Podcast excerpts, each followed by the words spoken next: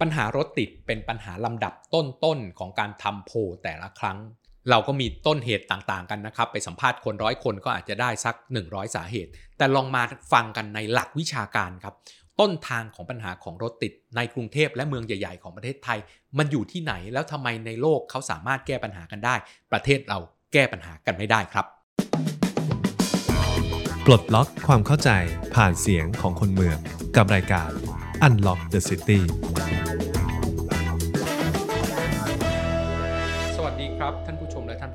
ท่านยินดีต้อนรับเข้าสู่รายการ Unlock the City รายการที่จะไปปลดล็อกปรากฏการณ์ต่างๆ ที่เกี่ยวข้องกับเมืองและวิถีชีวิตคนเมือง โดยกระผมพนิษฐ์ผู้จินดา ภาควิชาการวางแผนภาคและเมือง คณะสถาปัตยกรรมศาสตร์ จุฬาลงกรณ์มหาวิทยาลัย วันนี้มาคุยกันถึงปัญหาของเมืองที่เรียกว่าเป็นปัญหาที่รุนแรงที่สุดนะครับในการทำการสำรวจโพลของคนเมืองแต่ละครั้งเนี่ย ปัญหาเนี่ยเป็นปัญหาที่เป็นอันดับ 1 หรืออันดับ 2 สลับกันอยู่อย่างอย่างนี้นะครับ ส่วนใหญ่แล้วเป็นอันดับ 1 เสมอสลับกับปัญหาเรื่องของรายได้ เรื่องของค่าค่าใช้จ่าย หรือระบบของค่าค่าครองชีพนะครับ นั่นคือปัญหาจราจรครับปัญหารถติดนะครับพูดตรงไปตรงมา แล้วก็ประเทศไทยก็มีปัญหารถติดเป็นอย่างมากกรุงเทพนะครับขึ้นติด top 10 top 5 ในการจัดอันดับเมืองที่รถติดที่สุดในโลกทุกครั้งนะครับ ไม่ว่าตัวสำนักไหนจัดก็จะมีกรุงเทพติดอยู่ในตัวอันดับ top top ทั้งนั้นแหละครับ แต่ว่าเราก็พูดกันไปต่างๆ นานานะครับ ว่าต้นทางมันคือปัญหาเกิดจากอะไรบ้างเนาะแต่ว่าลองดูในหลักวิชาการบ้างครับว่าต้นทางของปัญหาเนี่ยมันเกิดจากอะไร โดยที่ใช้หลักวิชาการมาเป็นตัวตอบ อย่างแรกครับ ปัญหารถติดเนี่ยเวลาเราพูดพื้นฐานง่าย ๆ ว่ารถติดเพราะอะไรเนี่ยคำตอบตรงไปตรงมาเลยครับ ถนนมีไม่พอให้รถวิ่ง อันนี้ก็เป็นหลักการเช่นเดียวกันครับ กรุงเทพและเมืองใหญ่ของประเทศไทยมีปัญหานี้หมด ถามว่าเท่าไหร่จึงจะพอก่อนดีกว่า เท่าไหร่จึงจะพอเนี่ยสิ่งที่เป็นมาตรฐานของโลกเนี่ยบอกว่า เมืองทั้งเมืองเนี่ยนะครับ ควรจะแบ่งพื้นที่ของเมืองให้เป็นถนนเพื่อให้รถวิ่งนะครับ ประมาณ 15-25% หลายๆสำนักนะครับอาจจะพูดถึง 30%ก็ได้นะครับ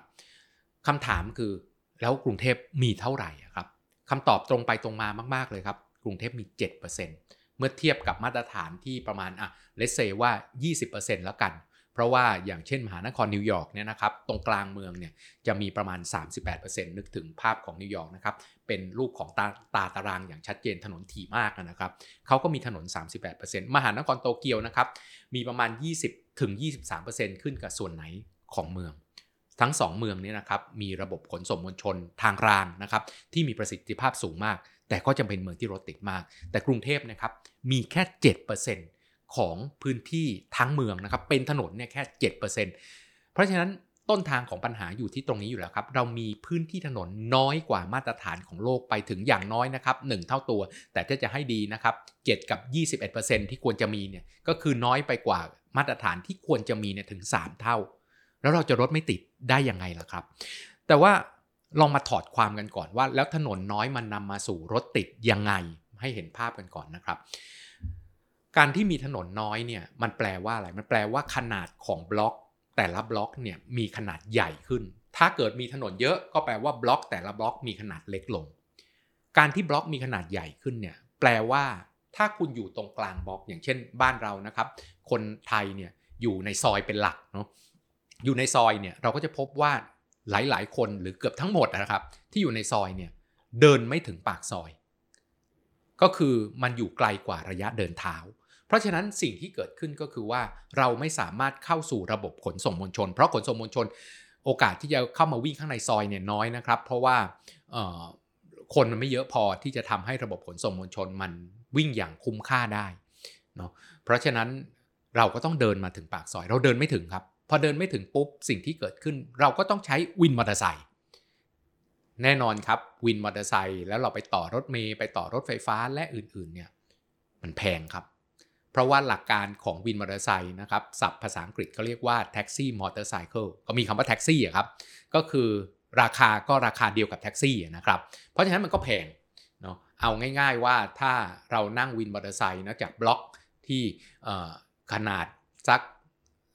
หกพันเมตรคูณ6,000เมตรนะครับ ก็คือเราอยู่ตรงกลางบล็อกก็คือ2-3กิโลอะ2-3กิโลนั่งวินมอเตอร์ไซค์ก็ประมาณสามสิบบาท ไปกลับก็ 60 บาทแล้วนะครับจากบ้านเราถึงปากซอยเพื่อจะขึ้นรถไฟฟ้า ถ้ารถไฟฟ้าไม่ได้จอดปากซอยก็ไปไกลกว่านั้นอีกอะก็เอาพูดง่ายๆว่าไปกลับวันหนึ่งเฉพาะวินมอเตอร์ไซค์จากบ้าน ถึงรถไฟฟ้าเนี่ยไปกลับเนี่ยหกบาทแล้วนั่งรถไฟฟ้า 50 บาทไปกลับหนึ่งร้อยบาทรวมเป็น 160 ไปถึงจุดหมายปลายทางต้องนั่งวินมอเตอร์ไซค์เข้าซอยไปที่ทำงาน หรือว่านั่งวินมอเตอร์ไซค์ไปถึงจุดหมายปลายทางอีก 20 บาทไปกลับ 40 บาท วันหนึ่งเนี่ย เสีย 200 บาท 200 บาทเดินทางเดือนหนึ่ง25 วัน 5,000 บาท ผ่อนรถมือสองเนี่ยราคาอาจจะประมาณนี้ครับ ซื้อรถเก่าๆหน่อยถูกหน่อยก็อาจจะผ่อนถูกกว่านี้อีก ก็แปลว่าทุกคนคิดเลขเป็นหมดครับว่า เอ๊ะ ถ้าฉันขึ้นขนส่งมวลชนแล้วโครงสร้างเมืองของฉันมีถนนน้อย ฉันอยู่ในซอยลึก แล้วต้องนั่งวินมอเตอร์ไซค์ออกมาจ่ายค่าวินทุกวันกับ ซื้อรถยนต์ส่วนตัวจะเป็นรถใหม่รถมือสองค่าผ่อนก็ไม่แตกต่างกันนัก แน่นอนอาจจะเถียงว่าไหนไหนจะเสียค่าน้ำมันค่าประกันรถค่าที่จอด แต่ลองเทียบอัตประโยชน์ที่ได้กลับมา ขนของหนักก็ได้ พาคนอื่นไปด้วยก็ได้ ไม่โดนวินมอเตอร์ไซค์ขูดรีดในวันที่ฝนตกหรือในช่วงกลางคืนนะครับ ไม่ต้องรอเนาะไม่ต้องตากแดดตากฝนเสี่ยงอุบัติเหตุของวินมอเตอร์ไซค์อัตประโยชน์ที่ได้กลับมา กับรถยนต์ส่วนตัว ในราคาที่แทบไม่ต่างกับเดินทางด้วยขนส่งมวลชนมันคุ้มกว่าอยู่แล้วครับ เพราะฉะนั้นคนก็หันไปหารถยนต์ส่วนตัวเป็นหลักแล้วสิ่งที่ตามมานะครับ เมืองไหนมีถนนน้อย รถยนต์ส่วนตัว ก็มากขึ้นตามไปด้วย นี่คือต้นทางที่มันเป็นปัญหา แล้วไม่ใช่กรุงเทพมหานครเพียงอย่างเดียวนะครับ ที่ผมบอกว่า 7%เนี่ยสำหรับกรุงเทพมหานครเนี่ยเชื่อไหมครับว่า 7%เนี่ยคือมากที่สุดแล้วมันในบรรดาเมืองทั้งหลายในประเทศไทย เชียงใหม่นะครับมี 3.66%มีถนนแค่ 3.66%ของถนนทั้งหมดนะครับโคราชนะครับมี 4.53%เพราะฉะนั้นต้นทางของบ้านเราครับการเปลี่ยนจากพื้นที่เกษตรกรรมนะครับก็นึกถึงคูนาคันดิน ร่องสวนนะครับพื้นที่ขอบเขตของไร่ต่างๆ ที่เปลี่ยนมาเป็นเมืองเนี่ยขนาดเดิมเนี่ยมันใหญ่ แล้วก็ใช้คูนาคันดินร่องสวนเดิมนะครับ เปลี่ยนเป็นถนนเพราะนั้นระยะระหว่างถนนต่อถนนเนี่ยมันไกลมาก พอไกลมากปุ๊บบล็อกมันก็ใหญ่ตามมา แล้วเราไม่มีการตัดถนนสายรองนะครับ สายที่จะซอยย่อยเข้าไปเพื่อให้มีประสิทธิภาพ นี่คือต้นทางของปัญหา ข้อที่ 1 มีถนนน้อย จึงทำให้คนใช้รถยนต์ส่วนตัวเยอะ พอใช้รถยนต์ส่วนตัวเยอะแน่นอน ความสามารถในการรองรับรถยนต์ส่วนตัว 1 คันต่อขนส่งมวลชน มันก็สู้กันไม่ได้อยู่แล้ว พอคนใช้รถยนต์ส่วนตัวเยอะ รถก็ติดตามมาอย่างแน่นอนนะครับ ต่อมานะครับ นั่นคือการจัดการถนนของเราอีก ถนนไม่ได้เท่ากันทุกเส้นครับ ถนนแบ่งเป็น 4 ลำดับนะครับ ถนนประธาน สายหลัก สายรอง ถนนท้องถิ่น หรือว่าถนนซอยนะครับ โดยหลักแล้วเนี่ย มันจะส่งถ่ายกันมาครับ ก็คือถนนสายประธานคือกรอบใหญ่ที่สุด แล้วก็มีถนนสายรองนะครับ มาทอนตัวระยะของมันลง เสร็จแล้วก็มีถนนซอยนะครับ มาทอนระยะของมันลงต่อไป แต่ว่าเกณฑ์มาตรฐานของโลกเนี่ยครับบอกว่าถนนสายประธานข้างในเมืองนะครับ ถนนสายประธานเนี่ยจะประมาณ 0-8%ของถนนทั้งหมด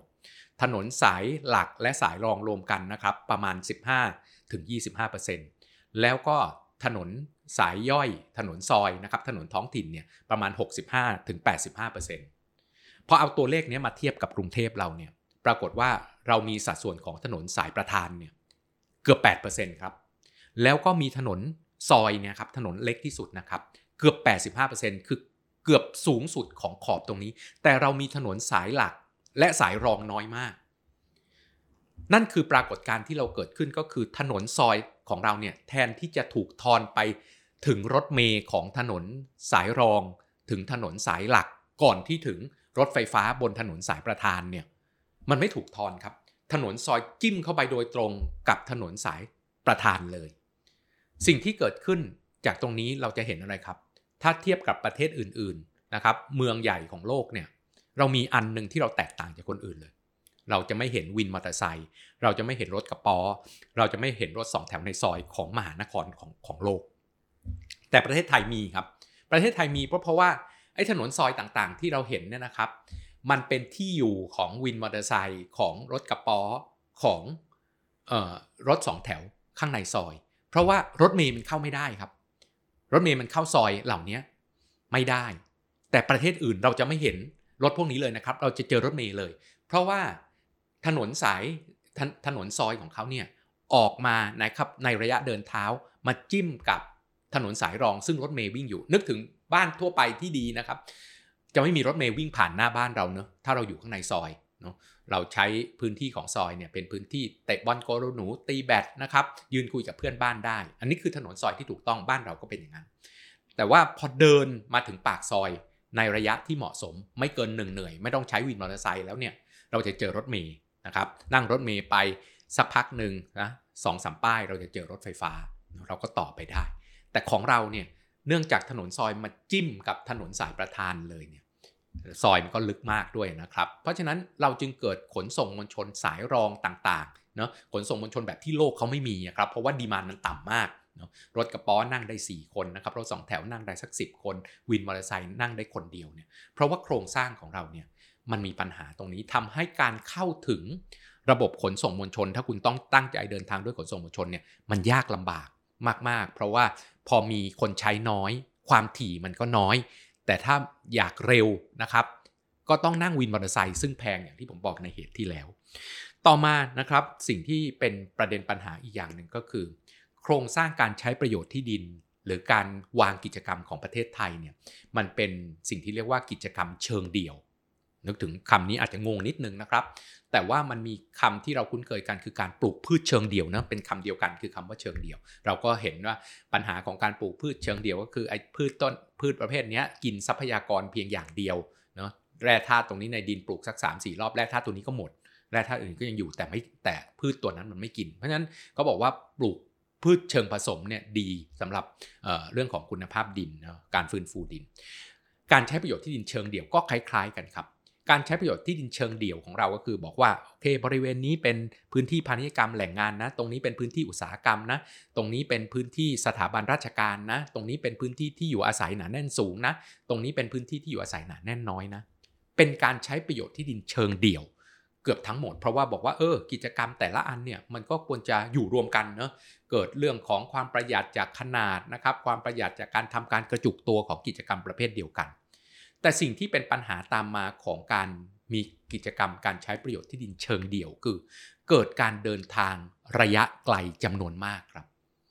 ก็คือพอเรามีที่อยู่อาศัยเนาะเชิงเดี่ยวอยู่ชานเมืองนะครับ แหล่งงานเนาะเชิงเดี่ยวอีกเหมือนกัน อยู่กลางเมือง ก็แปลว่า คนที่อยู่อาศัยแล้วต้องมาทำงานกลางเมืองเนาะก็ต้องเดินทางไกล พอเดินทางไกลปุ๊บแน่นอนครับ การเดินทางไกล ไกลมากเท่าไหร่ ก็ยิ่งมีแนวโน้มใช้รถยนต์ส่วนตัวมากขึ้น เท่านั้นระยะทางก็ไกลขึ้นนะครับเวลาที่อยู่ในยานพาหนะ ก็นานขึ้นเสียเวลาอยู่กับระบบอยู่ในยานพาหนะ หรืออยู่ในการเดินทางในชีวิตประจำวันเนี่ยเป็นสัดส่วนสูงขึ้น แล้วการจะไปเบียดเสียดบนขนส่งมวลชน เปลี่ยนยานพาหนะหลาย ๆ ครั้งจากวินมอเตอร์ไซค์มารถเมย์เดินอีกนิดนึง แล้วไปต่อรถไฟฟ้าก็ยากตามไปด้วยเนาะคนก็ยิ่งบีบให้คนไปใช้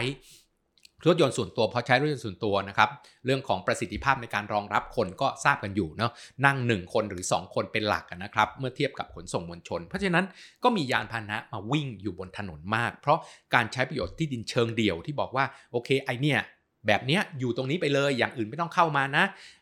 แหล่งงาน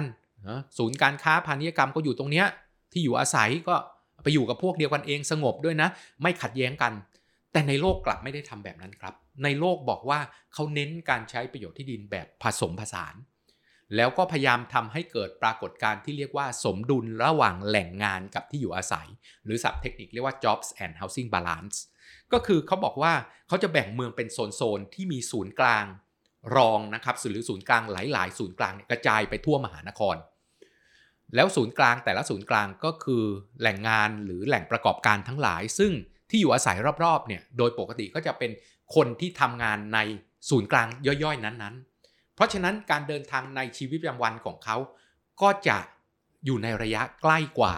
การที่เป็นการใช้ประโยชน์ที่ดินเชิงเดี่ยวมีศูนย์กลางเดียว หรือศูนย์กลางกระจุกตัวอยู่ในพื้นที่ตรงกลางเมืองแบบเดียวอย่างที่บ้านเราเป็น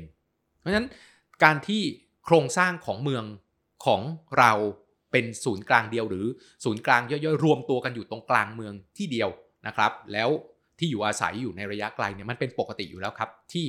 ต้องมีการเดินทางระยะไกลมาก ในชีวิตประจำวันด้วยนะครับคือเดินทางทุกวัน แล้วแน่นอนพอเดินทางทุกวันก็รับปัญหารับต้นทุน รับความไม่สะดวกสบายของมันทุกวันก็ต้อง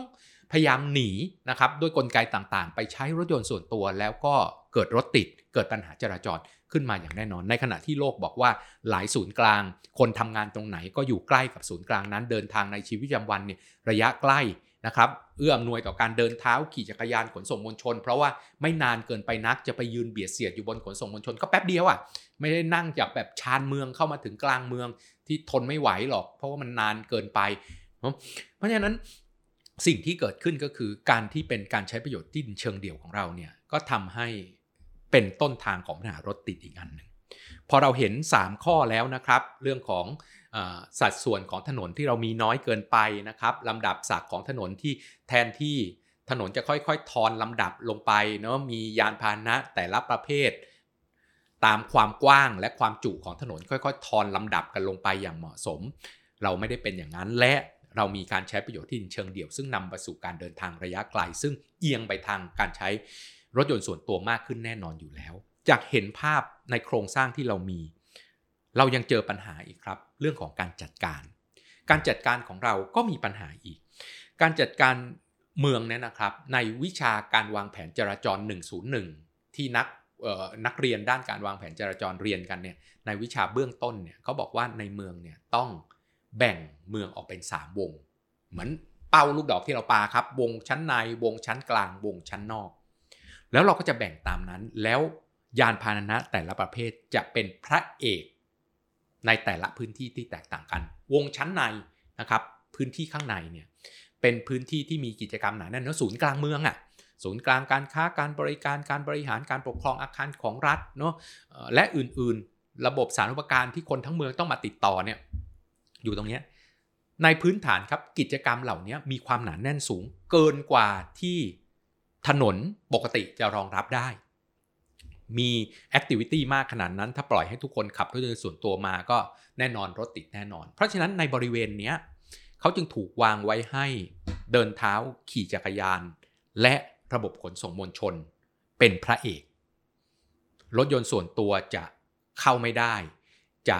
จ่ายเข้าแล้วเสียเงิน ห้ามเข้าเป็นบางเวลา ต้องข้ามต้องลอด ต้องไม่สะดวกในการเข้าเรื่องของเขา เพราะตรงนี้ต้องให้ยานพาหนะที่รับคนหมู่มาก หรือยานพาหนะที่ใช้พื้นที่น้อยๆ อย่างเดินเท้าและขี่จักรยาน เป็นมิตรต่อสิ่งแวดล้อมเป็นพระเอกก่อน จึงจะทำให้การเดินทางทั้งหมดกับพื้นที่ที่มีกิจกรรมหนาแน่นสูงแบบนั้นน่ะ ไปได้ ในวงที่2ครับวงชั้นที่ 2 ก็คือขนส่งมวลชนเท่ากับรถยนต์ส่วนตัว ในวงข้างในนะครับย้อนกลับมาอีกทีในวงข้างในเนี่ยระบบขนส่งมวลชนบนทางวิ่งเฉพาะเนี่ยก็เป็นพระเอกเนาะเพราะว่าต้องเข้าใจก่อนครับ ระบบขนส่งมวลชนบนรางที่เราพูดถึงเนี่ยจะลอยฟ้า หรือจะอยู่ใต้ดิน หรือจะเป็นรถแทรมอยู่บนดินก็ตามทีเนี่ยเป้าหมายของเขาไม่ได้มีเพื่อขยายเมืองนะครับ ไม่ได้มีเป้าหมายในการขยายพื้นที่เมือง แต่เป็นการวางลงในพื้นที่ศูนย์กลางของเมืองที่มีกิจกรรมหนาแน่นสูง มีคนใช้งานเยอะ แล้วขยายความสามารถของถนนนะครับหรือความสามารถของโครงสร้างพื้นฐานด้านการเดินทาง มาสู่ขนส่งมวลชนที่มี ความสามารถในการรองรับคนเป็นจำนวนมาก และไม่กระทบกระเทือนต่อรถที่ติดขัดอยู่เนาะเพราะฉะนั้นระบบขนส่งมวลชนโบราณมีไว้ขยายความสามารถในการเดินทาง และขยายความสามารถในการให้บริการการเดินทางกับพื้นที่กลางเมือง เพราะตรงนี้ถนนรองรับปกติเนี่ยมันไม่พอต้องขยายความสามารถไปสู่ระบบขนส่งมวลชนบนทางวิ่งเฉพาะ แต่บ้านเราก็เอาไปขยายเมืองครับ ซึ่งผิดหลักการเลย เราไม่ได้มีระบบขนส่งมวลชน แล้วบนรางในเขตเมืองเอาไว้ขยายเมืองนะครับ แต่ขยายความสามารถของพื้นที่ข้างในเมืองเป็นหลัก พอชั้นที่ 2 วงที่ 2 ขนส่งมวลชนล้อยางกับรถยนต์ส่วนตัวเท่ากันครับ เท่ากันเนาะความหนาแน่นยังไม่มากนักนะครับ พอที่จะเอารถเมล์ล้อยางเนี่ยวิ่งปะปนไปกับรถยนต์ส่วนตัวได้นะระยะไกลจากเมืองหน่อยนึง นั่งรถเมล์เข้ามาแล้วมาถึงสถานีตลาดหมอชิด รถเมล์จบแค่นั้น เปลี่ยนต่อเข้าสู่เปลี่ยนเปลี่ยนเป็นระบบขนส่งมวลชนบนรางเข้าสู่เมือง หรือแม้แต่รถตู้ของเรานะครับรถตู้ชานเมืองของเราก็ใช้หลักการเดียวกันครับ มาจบที่อนุสาวรีย์ชัยสมรภูมินะครับเพื่อที่จะเปลี่ยนสู่ระบบขนส่งมวลชนทางรางเข้ามาข้างในเมือง หรือออกจากเมืองก็นั่งรางออกมา แล้วมาเจอกับขอบของพื้นที่ระหว่างชั้น 1 กับชั้น 2 แล้วก็ไปต่อระบบขนส่งมวลชนล้อยางต่อไป ส่วนถัดออกไปเลยครับ วงนอกสุดชานเมือง รถยนต์ส่วนตัวเป็นพระเอกเลยครับ ขนส่งมวลชนมีไว้เติมเต็ม เท่านั้นกับคนที่ไม่มีใบขับขี่เด็กที่ยังไม่สามารถขับรถได้คนแก่ที่ไม่สามารถขับรถได้ หรือคนจนที่เข้าไปเป็นพนักงานทำความสะอาดการค้าการบริการต่างๆ ภายในชุมชน แบบนี้มีดีมานน้อยมาก รถยนต์ส่วนตัวใช้เป็นหลัก แต่บ้านเรากลับไม่ได้ทำแบบนั้นครับ หลักฐานคืออะไรครับ หลักฐานชัดเจนมาก ถ้าไปยืนอยู่ตรงอนุสาวรีย์ชัยสมรภูมินะครับ ที่เป็นพื้นที่กลางเมืองแน่นอนนะครับ อนุสาวรีย์ชัยชัยสมรภูมิ แล้วก็บริเวณนั้นมีโรงพยาบาลอยู่เป็นจำนวนมากนะครับ โรงพยาบาลพระมงกุฎเกล้า โรงพยาบาลราชวิถีนะสถาบันการแพทย์ตรงนั้นจำนวนมาก แล้วผมก็ชอบแอบไปยืนดูเสมอครับ แล้วพอผมก็จะเห็นว่า คนชาราและคนป่วย เดินข้ามถนน ใต้สะพานลอยทำไมอะครับ เราก็คนขับรถก็ด่าว่าทำไมไม่ข้ามสะพานลอย เอ้า ก็ตรงนั้นอะมีคนแก่คนป่วยอะเป็นเป็นพื้นที่กลางเมืองอะเขาต้องได้สิทธิในการข้าม เป็นลำดับแรก เขาต้องเดินบนดินครับ รถยนต์จะต้องข้ามต้องรอดจะไปไม่ได้ เรื่องของมันครับ นี่คือหลักการพื้นฐานเลย สะพานลอยในเขตกลางเมือง อย่างเช่น สะพานลอยตรงแถวย่านของปทุมวันเนี่ยเป็นปัญหาที่บอกว่าผิดหลักการจราจรเลย เพราะว่าบริเวณสยามบริเวณตัวของปทุมวันเนี่ยเราเคยไปถ่ายรูปเนาะผมว่าคนไทยชอบไปถ่ายรูปตรงนี้ห้าแยกชิบูย่าของประเทศญี่ปุ่นในมหานครโตเกียวเนี่ยครับตามหลักการ บริเวณศูนย์กลางเมือง คนเดินเท้าได้สิทธิเป็นอันดับแรก stop for way เลยครับ ให้คนเดินข้ามอย่างสะดวกที่สุด เพราะขาของมนุษย์คือยานพาหนะที่อ่อนแอที่สุดแล้วเนาะจะแบกของหนักก็ไม่ค่อยไหวเนาะจะเปลี่ยนระดับเนาะเดินชันมากเดินข้ามสะพานลอยเดินอะไรก็ไม่ไหวแล้วตรงกลางเมืองอะ่ะมีคนเดินเยอะแยะให้สิทธิคนเดินเท้าเป็นอันดับหนึ่งในโลกเขาทาแบบนี้กันหมดครับ ว่าคนเดินเท้าต้องเดินอย่างสะดวก ที่สุดในพื้นที่บริเวณกลางเมือง แต่บ้านเราครับ ให้รถยนต์ส่วนตัวเป็นลำดับแรกแล้วก็มีคนแก่ผู้สูงอายุนะครับ แล้วก็คนป่วยนะครับ แถวโรงพยาบาลแถวตัวอนุสาวรีย์ชัยสมรภูมิบาดเจ็บและเสียชีวิต จากการต้องต้องจะปีนข้ามสะพานลอยไม่ไหวนะครับ ต้องเดินข้ามข้างใต้สะพานลอย แล้วก็ถูกรถชนมาหลายคนแล้ว เพราะเราจัดการการจราจรแบบนี้เราไม่ได้ใช้หลักการของ 3 วง อย่างถูกต้องบ้านเราคิดว่ารถยนต์ไปที่ไหนก็ได้ ซึ่งโดยหลักการแล้วในการวางแผนจราจรของโลกไม่ใช่เลยครับ รถยนต์จะถูกจำกัดการใช้งาน เพราะว่าเป็นยานพาหนะที่ไม่เป็นมิตรต่อสิ่งแวดล้อมและเป็นอันตรายต่อคนอื่น และใช้พื้นที่เป็นจำนวนมาก เขาพยายามเอื้อมหน่วยให้ยานพาหนะที่เป็นมิตรกับสิ่งแวดล้อมใช้พื้นที่น้อย แบบขี่จักรยานและเดินเท้า และขนส่งมวลชนที่ขนคนได้เยอะๆ แต่ละครั้งเนี่ยได้สิทธิเป็นลำดับแรกเสมอนะครับ ประเด็นต่อมาที่เป็นปัญหาเรื่องของการจัดการก็คือ ประเทศไทยน่าจะเป็นมหานครในโลกที่เหลืออยู่ไม่กี่แห่งนะครับ ที่ยังเป็นการจัดการจราจร หรือควบคุมการจราจรด้วยวิธีค่อนข้างแมนนวลค่อนข้างแมนนวลคืออะไรครับ เราเห็นตำรวจจราจรยืนกดสัญญาณไฟ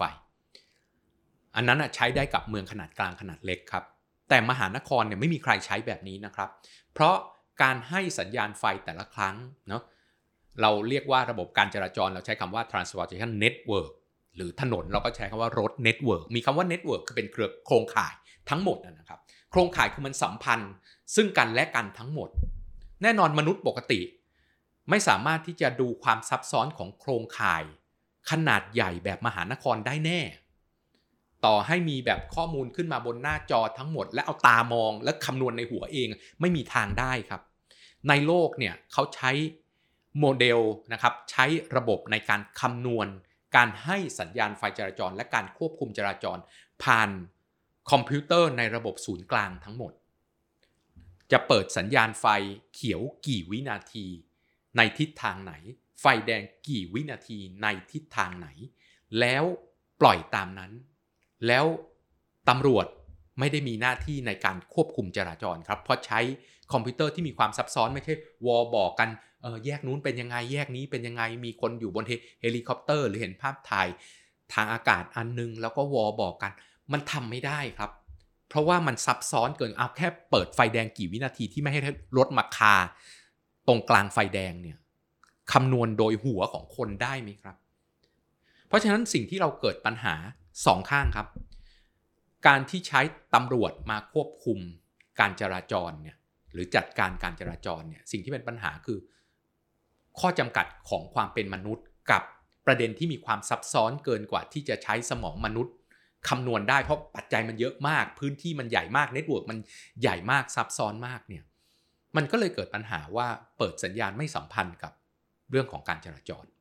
เราก็จะเห็นหลาย ๆ ครั้งนะครับ ทางที่เราจะไปเนี่ยข้ามแยกนี้ไปก็โล่งมองเห็นโล่งเลย แต่พี่ตำรวจเล่นเปิดไฟอีกข้างหนึ่งไฟเขียวอีกข้างหนึ่งมาแล้ว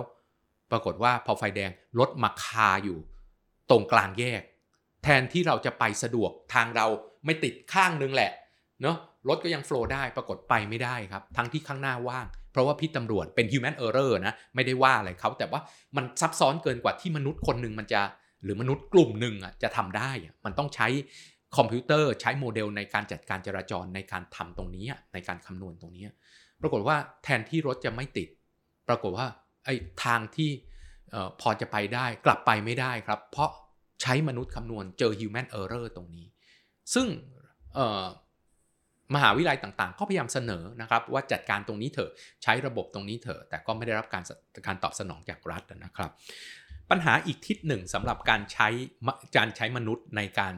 จัดการและควบคุมจราจรก็คือว่า หน้าที่ของคนเป็นตำรวจจราจรเนี่ยอีกข้างหนึ่งซึ่งเป็นหน้าที่ใหญ่ที่สุดคือการ บังคับใช้กฎหมาย คือการจับและปรับผู้ที่ทำผิดกฎจราจร แต่พอตำรวจจราจรมาทำหน้าที่จัดการจราจร ต้องยืนคอยโบกบ้าง ต้องประจำอยู่ในตู้คอยกดสัญญาณบ้างเนี่ย ถามว่าใครจะมาบังคับใช้กฎหมาย หรือใครจะมาจับและปรับผู้ที่ทำผิดกฎหมาย อย่างเช่น ฝ่าฝืนสัญญาณไฟแดงแล้วมาคาตรงกลางสี่แยกทำให้รถทางอื่นไปไม่ได้ ลองดูครับ มีใครเคยโดนตำรวจจับ ในช่วงชั่วโมงเร่งด่วนบ้างไหมล่ะ ปรากฏไม่มีครับ เพราะว่า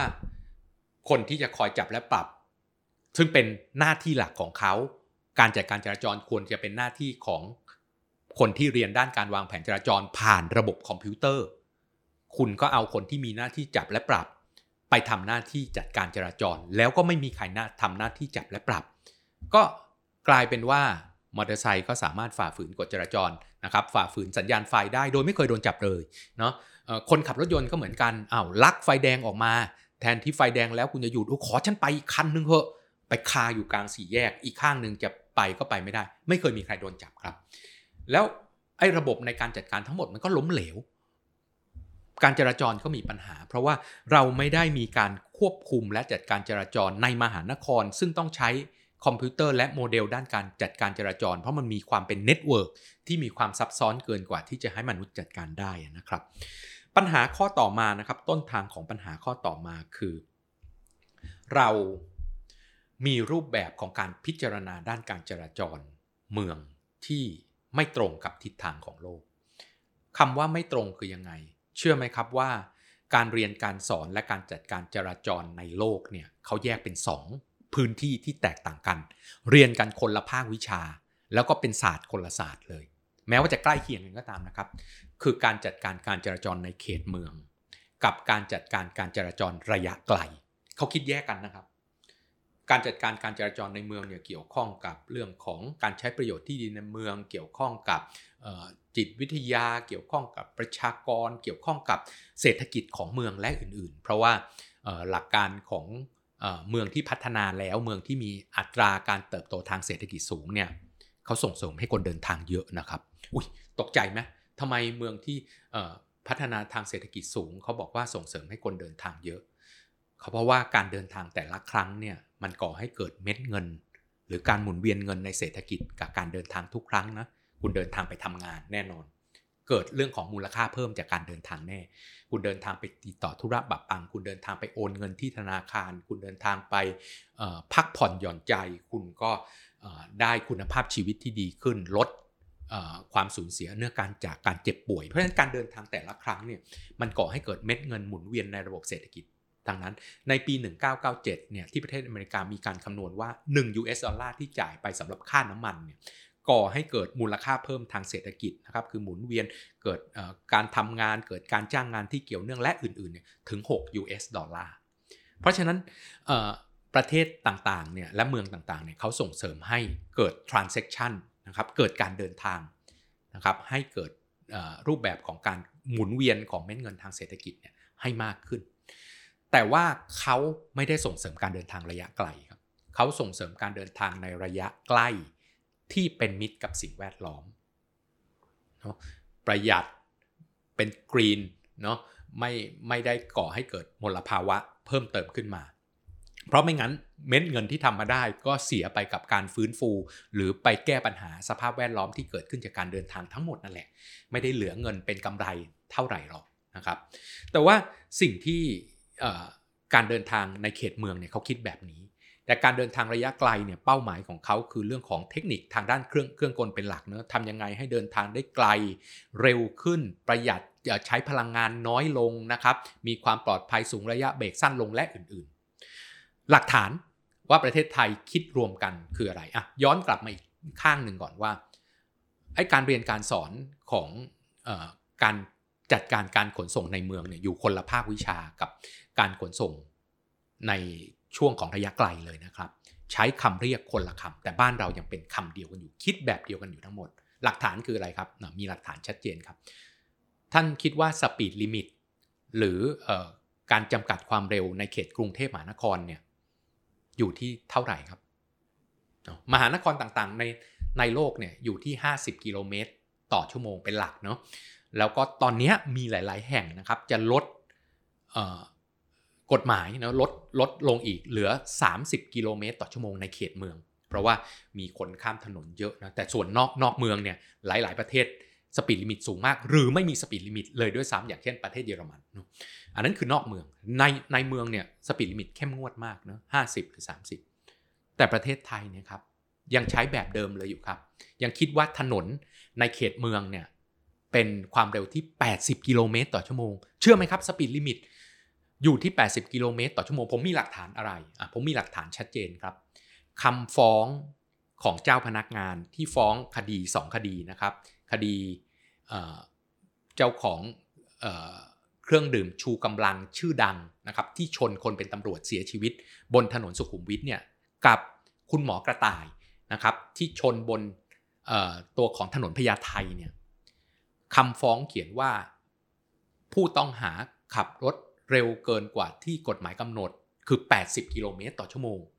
ถนนในเขตเมืองของประเทศไทยเนี่ยครับยังมี speed limit อยู่ที่ 80 กิโลเมตรต่อชั่วโมง เพราะถูกพิจารณาว่ามันคือถนนชานเมืองหรือถนนนอกเมืองครับ เรายังเอากฎหมายเดิมหรือวิธีคิดแบบเดิมที่ใช้นะเมื่อก่อนเมืองมันก็แค่เมืองเนาะไม่แตกต่างจากพื้นที่ถนนก็คือถนนทั้งหมดนะไม่ว่าถนนในเขตเมืองหรือนอกเมือง เราคิดแบบเดิมเลยครับ ถนนพวกนี้ไม่ถูกแก้ปัญหาไม่ไม่ถูกแก้กฎหมายนะครับ ให้เป็นแบบ speed limit ที่น้อยลงเหลือ 50 เหลือ 30 แบบที่โลกทำเรายังอยู่ที่ 80 อยู่เลยครับ วิธีคิดเราเป็นแบบนี้ เราคิดว่าการเดินทางในเมืองกับการเดินทางระยะไกล ต้องถูกวางแผนในรูปแบบเดียวกัน ซึ่งไม่ใช่เลยครับ การเดินทางในเมืองมีระยะเบรกที่ ต้องไกลกว่า มีรูปแบบการจัดการที่แตกต่างกัน สัมพันธ์กับการใช้ประโยชน์ที่ดิน ต้องเอาดีมานหรือพฤติกรรมการใช้ประโยชน์ที่ดิน หรือเรื่องของกิจกรรมที่มีอยู่สองข้าง มาใช้ในขณะที่ถนนนอกเมืองเนี่ยถือว่าวิ่งเชื่อมเมืองกับเมืองทำยานพาหนะให้เคลื่อนที่ได้เร็วที่สุดเนาะทำให้ตรงที่สุดเนาะมองเห็นจากระยะไกลสุดทางร่วมทางแยกก็มีน้อย เป็นทางด่วนและอื่นๆเข้าไว้ เพราะฉะนั้นรูปแบบในการจัดการตรงนี้มันเลยเอา ถนนระยะไกลซึ่งต้องคิดแบบนี้ครับ ถนนระยะไกลเนี่ยมุ่งเคลื่อนยานพาหนะเป็นหลักเนาะคนมันเคลื่อนไม่ได้ เพราะว่าปล่อยให้คนเดินเท้าระยะไกลข้ามแต่ละจังหวัดได้ไหมล่ะครับ ไม่ได้ เพราะฉะนั้น mentality หรือวิธีคิดเนี่ยมันแตกต่างกันเลย ถนนระยะไกลเคลื่อนรถเป็นหลัก ให้ถึงจุดหมายปลายทางให้เร็วที่สุด ไม่งั้นเสียเวลาเสียงบประมาณเสียต้นทุนนะครับยิ่งเรื่องของการขนส่งสินค้าต้องสะดวกรวดเร็วเดี๋ยวเน่าเสียระหว่างทางขนส่งคนก็เสียเสียเวลานะครับขีดความสามารถในการแข่งขันแต่ในเขตเมืองเนี่ยการเดินทางต้องรับคนทีละจุดเนาะมีทางร่วมทางแยกที่แต่ละคนเนี่ยจะต้องข้ามเนาะมียานพาหนะประเภทอื่น ๆ เข้ามาปะปน เพราะฉะนั้นไม่ได้คิดในการเคลื่อนยานพาหนะเป็นหลัก แต่คิดในการเคลื่อนคนเป็นหลักนั้น วิธีคิดที่ที่ของเราที่ไม่ถูกต้องแบบนี้ไม่ได้แยกวิธีคิดนะไม่ได้แยกการขนส่งระยะไกล วิธีคิดการขนส่งระยะไกลกับวิธีของการขนส่งในเมืองออกจากการทำให้การวางแผนเราลักลั่นไปหมดครับ ทางข้ามของเราเนะก็ยังเป็นแบบทางข้ามเหมือนคนข้ามถนนมาขอคนขับรถข้ามอะทั้งทั้งที่โดยหลักการในการขนส่งเมืองนะในการจัดการการจราจรในเมืองทางเท้าเป็นของคนข้ามถนนครับ รถยนต์เนี่ยมาขอข้ามไป เท่านั้นเป็นบางเวลาที่คุณใช้ ไม่ใช่ทางข้ามเป็นของรถยนต์นะครับนั่นคือสิ่งที่เป็นปัญหาอีกข้อหนึ่งต่อมาครับ เราก็จัดการการจราจรที่ไม่ถูกต้องอีก ท่านลองดูท่านลองไปดูแผนที่โครงข่ายรถไฟฟ้าที่มีอยู่ แล้วเอาสายสีน้ำเงินหรือรถ MRT เนี่ยเป็นขอบเนาะลองมองดูข้างในวงเนี่ยครับ เพราะรถ MRT วิ่งเป็นวงแหวน แล้วจะเห็นอยู่เลยว่า บริเวณด้านฝั่งตรงกลางนะครับของวงของรถไฟฟ้า MRT เนี่ยแล้วค่อนไปทางทิศตะวันตกก็คือหัวใจของกรุงเทพมหานครเนี่ยหัวใจศูนย์กลางของกรุงเทพมหานครเนี่ยแทบไม่มีรถไฟฟ้าเลยนะครับ โบเลยนะตรงนั้นอะโบเลยไม่มีครับ โดยหลักการนะครับการจัดการระบบขนส่งมวลชนเนี่ยเขาจะทำข้างในเมืองก่อนทำข้างในเมืองให้ครบ 6 แฉกก่อนผ่าศูนย์กลางของเมือง นี่คือเฟสแรกนะรถ BTS ทำถูกต้องนะครับ วิ่งจากด้านหนึ่งของเมืองผ่าศูนย์กลางของเมือง แล้วไปอีกด้านหนึ่งของเมืองจากอ่อนนุชถึงตากสินน่ะสมัยก่อนนะครับผ่านตัวของย่านของตัวของปทุมวันย่านของเอ่อสยามสแควร์เนาะตรงกลางเมือง นั่นคือ1แฉกแต่แฉกอื่นๆไม่มาครับแฉกอื่นยังไม่มา แล้วก็สร้างวงแหวนรถ MRT ไม่ครบวงด้วยนะ ไม่ครบวง เพราะฉะนั้น phase ที่ 2 คือการสร้างวงแหวนตัดกับปลายของ phase แรก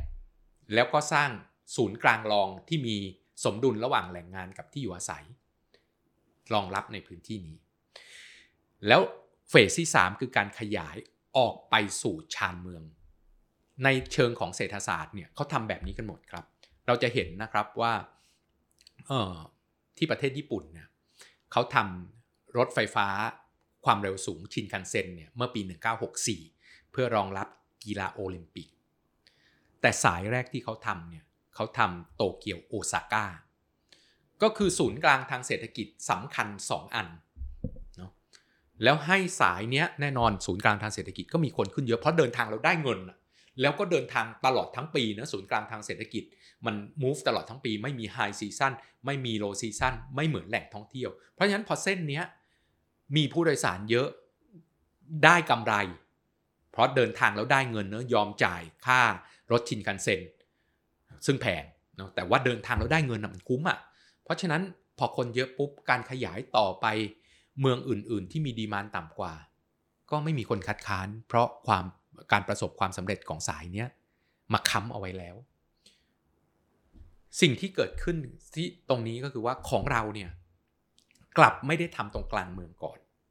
โดยเหตุอะไรก็ตามนะด้วยเหตุเว้นคืนที่ไม่ได้ด้วยเหตุปัจจัยทางการเมืองและอื่นๆ แล้วสุดท้ายไปเลือกทำสายสีม่วงเหนือ ที่เป็นสายที่ต้องเป็น priority สุดท้ายเลยอะ่ะเพราะมันคือชานเมืองอะ่ะ แล้วมันก็ไม่มีคนขึ้นอะ่ะแทนที่จะทำข้างในเมืองที่จะให้มีคนใช้งานตอบสนองความต้องการของคนเป็นเราจึงเห็นภาพครับว่าทำไมรถ BTS ถึงมี 6 0 0 0 0ถึง 8 0 0 0 0เที่ยวคนต่อวัน ก็มันถูกต้องอะผ่ากลางเมืองเป็นสายแรกที่ต้องทำมีดีมานเยอะเนาะ แล้วรถ MRT ถึง 2 0 0 0 0 0ถึง 3 0 0 0 0 0เที่ยวคนต่อวัน ในขณะที่รถไฟฟ้าสายสีม่วงหลักหมื่นคนต่อวันครับ ไม่ถึง 50,000ซะด้วยซ้ำในบางช่วงเวลา แล้วก็มีคนเทียบเลยครับ ตอนเปิดมาใหม่ๆ ถ้าท่านย้อนกลับไปหาเซิร์ชดู มีคนที่บ้านอยู่นนนนบุรีอยู่ในแนวรถไฟฟ้าเนี่ยทำงานอยู่กลางเมืองนะครับ สีลมเนี่ยเทียบเลยว่าลองเนี่ยนั่งรถไฟฟ้า กับใช้รถยนต์ส่วนตัวปรากฏว่า รถไฟฟ้าเนี่ยทั้งนานกว่าและแพงกว่าเทียบคำนวณราคาน้ำมันเลยนะแพงกว่าการใช้รถยนต์ส่วนตัวไปเกือบเท่าหนึ่งอะ่ะเพราะว่าสายนี้ไม่ใช่สายที่เป็น first priority เป็นสายที่เติมเต็ม ดึงคนจากชานเมืองเข้ามา ตรงกลางเมืองคือม่วงใต้เนี่ยต้องทำก่อน แล้วก็คุ้มนะคุณได้กำไรแล้วไปชดเชย กับไอ้ส่วนต่อขยายที่มันจะขาดทุน แต่เราไม่ได้คิดแบบนั้น เราเอาปัจจัยทางการเมืองปัจจัยความง่ายของการสร้าง รัฐบาลไม่กล้าหาญเพียงพอที่จะต่อสู้กับเสียงของคนคัดค้าน ไม่ได้คิดถึงประโยชน์สุขส่วนรวมเป็นหลักนะครับพอเห็นปัญหาทั้ง 7 ข้อที่ผมเล่าให้ฟังแล้วนะครับ แล้วก็ตั้งคำถามว่าแล้วจะแก้ปัญหากันยังไง สิ่งที่เราต้องเห็นภาพก่อนว่าการตัดถนนเพิ่มนะจะแท็กเกิลปัญหาตรงๆเนี่ยตัดถนนเพิ่มเป็นไปได้ไหมครับ เราเห็นถนนพรานนกพุทธมณฑลสายสองที่ตัดใหม่เนาะที่เราเรียกว่าตัดใหม่ มันใช้เวลาตัดและเวนคืนเนี่ยยีกว่าปีนะครับ ตั้งแต่ผมยังเรียนปริญญาตรีอยู่จนถึงบัดนี้อะมันถึงเพิ่งเสร็จอะมันไม่ได้ง่ายเลยกับตรงนั้น แต่ว่าเราก็ยังคงต้องทำครับ เพราะถนน 7%นี้ถ้าไม่เพิ่มถนนเนี่ยเราก็ไม่สามารถจะแก้ปัญหาอะไรได้หรอก เพราะว่าเอาง่าย ๆครับ ผมพูดว่า ถ้าบอกว่าต้องมีถนนประมาณ 20 กว่าเปอร์เซ็นต์เนาะอ่าเลตเซว่า 20%ถึงจะทำให้เมืองเรารถไม่ติดนักได้เนี่ย ผมลองเปรียบเทียบให้ท่านฟังง่ายๆครับ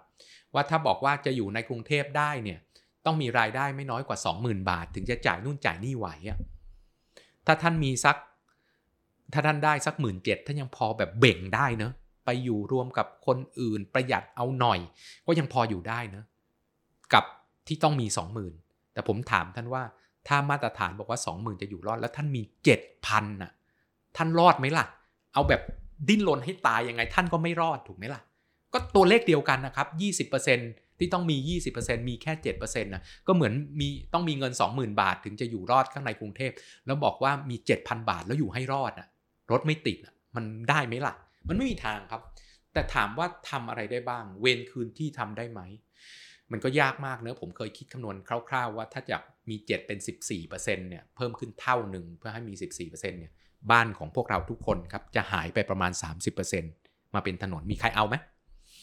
ยอมไหมไม่ยอมก็จบแล้วครับ ก็ต้นทางเราบอกว่าถนนมันน้อยเนอะต้องเพิ่มถนน แต่ว่าถามว่าเพิ่มได้ไหมเพิ่มได้ครับ ที่ดินของรัฐครับที่ดินของรัฐข้างในกรุงเทพมีเยอะแยะ แล้วก็สิ่งที่เป็นตัวของทิศทางของโลกนะจากโควิดที่ ให้ข้อดีกับเรามาคือการ work from home work from anywhere และการทำธุรกรรมแบบที่มีกฎหมายรองรับผ่านออนไลน์ได้ แล้วก็รัฐบาลทั้งหลายในโลกเนี่ยครับเขาพยายามลดการติดต่อแบบเจอหน้าหรือ face to face ระหว่างประชาชนกับรัฐไปแล้ว แล้วก็พยายามลีนหน่วยงานของรัฐให้เล็กลงกระจายไปสู่ท้องถิ่นให้มากขึ้น เพราะฉะนั้นขนาดของหน่วยงานของรัฐจะลดลงพอที่จะใช้พื้นที่ของรัฐ มาทำเป็นทั้ง สาธารณการเนอะเราขาดโรงเรียน เราขาดโรงพยาบาล ขาดสถานีดับเพลิงอยู่ในระยะใกล้บ้านที่ไฟไหม้แล้ววิ่งไปทัน ขาดแคลนถนน ขาดแคลนสวนสาธารณะเราก็เอาที่ดินของรัฐที่มีขนาดเล็กลงด้วยเทคโนโลยีต่างๆ ที่เพิ่มขึ้น และทิศทางการกระจายอำนาจ มาเป็นถนนได้ครับ ที่ดินของรัฐในกรุงเทพมีเยอะแยะเลยเนาะหลาย ๆ อันก็ให้มาแล้วนะครับ อย่างเช่นบนตัวถนนผลโยธินนะที่ตัดเชื่อมไปถนนจากตัวของถนนวิภาวดีเป็นสะพานข้ามก็ได้นะครับ จากตัวของถนนวิภาวดีเชื่อมกับผลโยธินแถวราบราบ 11 ก็ทำมาเนาะหลาย ๆ สายครับที่เราสามารถทำให้เกิดขึ้นได้และเพิ่มพื้นที่เมืองและแก้ปัญหา missing link ต่างๆ ของเมืองได้มากขึ้น อีกข้างหนึ่งครับในเมื่อเราต้องมีถนนเพิ่มแต่ไม่มีทางเพิ่มได้มากขึ้นหรอก สิ่งที่ต้องต้องทำอีกอย่างหนึ่งก็คือ การให้คนรุ่นใหม่มาอยู่ใกล้ระบบขนส่งมวลชนบนทางวิ่งเฉพาะ หลักการในโลกครับก็คือ transit oriented development นะครับก็คือการที่จะทำให้รอบๆสถานีเนี่ยกลายเป็นทั้งแหล่งงานและที่อยู่อาศัยที่มีความสมดุลกัน แล้วเป้าหมายของเขาคือคนรุ่นใหม่ครับ เพราะว่าคนรุ่นใหม่เนี่ยมีความยืดหยุ่นในการย้ายที่อยู่สูงสามารถอยู่ในอพาร์ตเมนต์อยู่ในคอนโดได้ในขณะที่คนรุ่นเก่าเนี่ยบอกว่า ฉันอยู่ในที่ อึดอัดคับแคบแออัดไม่มีดินฉันอยู่ไม่ได้ก็ต้องปล่อยเขาอยู่ตรงนั้นไป แต่คนรุ่นใหม่เนี่ยถ้าย้ายมาอยู่บริเวณรอบสถานีมีแหล่งงานให้เขานะครับมีที่อยู่อาศัยที่ดีในราคาที่เหมาะสมให้กับเขา ระยะทางในการเดินทางจะสั้นลง เอียงไปสู่การใช้ระบบขนส่งมวลชนบนทางวิ่งเฉพาะมากขึ้น การถือครองรถยนต์ก็มีแนวโน้มที่จะลดลงไมล์เลจนะครับของรถยนต์ส่วนตัวก็จะลดลง แล้วก็ทำให้รูปแบบของการเดินทาง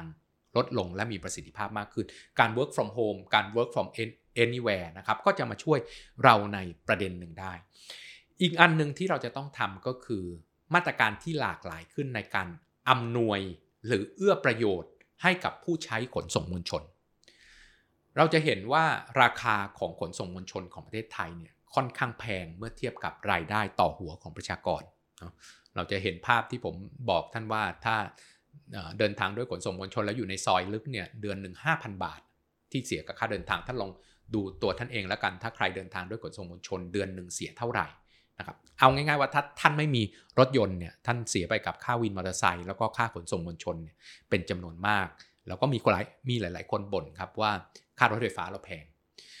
ก็มองเห็นนะครับในโลกเราไปดูเราส่งคนไปดูงานนะครับ ห้าแยกห้าแยกชิบูย่าแล้วก็ไม่ได้เอากลับมาใช้ว่าคนเดินเท้าเนี่ยต้องเดินบนถนน รถยนต์ต้องหยุดให้เขาอะในเขตชั้นในของเมืองนะเราก็ไม่ได้เอามาใช้ เราไปญี่ปุ่นเราก็เห็นว่าศูนย์การค้าอยู่ครอบบนสถานีรถไฟฟ้าเลย แล้วเขาก็เอารายได้นะครับ เราจะเห็นภาพว่าระบบขนส่งมวลชน ในโลกเนี่ยไม่ได้มีรายได้จากแค่ตัวโดยสารเพียงอย่างเดียว แต่เขามีรายได้จากอย่างอื่น ที่รัฐเอื้ออำนวยให้เขามีรายได้ เช่น เอื้ออำนวยให้คุณสามารถสร้างศูนย์การค้าสำนักงงาน แหล่งงานอะไรต่างๆ อยู่บนหรืออยู่ข้างๆ ในเขตพื้นที่ของคุณนะอยู่ของสถานีรถไฟฟ้าได้ เพื่อจะเอารายได้จากนอนทิเกตนะครับรายได้ที่ไม่ใช่จากค่าตั๋วโดยสารเนี่ยกลับมาชดเชยกับผู้ให้บริการ และทำให้เขาดึงราคา ค่าโดยสารค่าตั๋วโดยสารลงในอัตราที่ประชาชนไม่ว่ายากดีมีจนก็จ่ายไหว มีกลไกอีกหลายอย่างครับ อย่างเช่น ผมยกตัวอย่างว่า job ticket job ticket ก็คือหลาย ๆ ประเทศบอกว่าให้ผู้ประกอบการห้างร้านต่าง ๆ เนี่ยที่อยู่ตามแนวของระบบขนส่งมวลชนเนี่ยซื้อตั๋วปีแจกพนักงาน จะขึ้นหรือไม่ขึ้นเรื่องของคุณนะผู้ให้บริการระบบขนส่งมวลชนเนี่ยได้ค่าตั๋วมันแน่นอนเนาะคุณจะขึ้นหรือไม่ขึ้นช่างคุณ แล้ว ผู้ประกอบการก็สามารถเอาค่าใช้จ่ายตรงนี้มาหักค่าใช้จ่ายทางด้านภาษีอากรเนาะเป็นสิทธิประโยชน์ทางด้านเรื่องของภาษีอากรจะได้ 2 เท่าจะได้ 1.5 เท่า ก็ว่าไป เพื่อส่งเสริมให้คนใช้ขนส่งมวลชนมากขึ้นหรืออุดหนุนนะครับระบบขนส่งมวลชนโดยรัฐไม่ต้องจ่ายควักกระเป๋าออกมาเอง ใช้กลไกทางด้านภาษี เพื่อเอื้อมหน่วยต่อการเดินทางด้วยขนส่งมวลชนให้อยู่ในราคาที่ประหยัดขึ้นสำหรับประชาชน นั่นคือสิ่งที่ที่เราคงต้องทำต่อไปนะครับ ในข้างของการจัดการนะครับ เราก็คงต้องไปนั่งคิดดีๆ ว่าการขนส่งในเมืองนะการเดินทางในเมือง ไม่เหมือนกับการเดินทางนอกเมืองต้องการการจัดการที่แตกต่างกัน วิธีคิดที่แตกต่างกันโดยสิ้นเชิงนะครับ การควบคุมการจราจรต่อไปในอนาคตนะครับ ก็ต้องมีระบบ ITS นะครับระบบการจัดการจราจรแบบอัจฉริยะนะครับ ใช้ คอมพิวเตอร์ในการคำนวณในการเปิดสัญญาณไฟที่ทำให้ network ทั้งหมดเนี่ยสัมพันธ์กันและ flow ได้ดีขึ้นนะครับ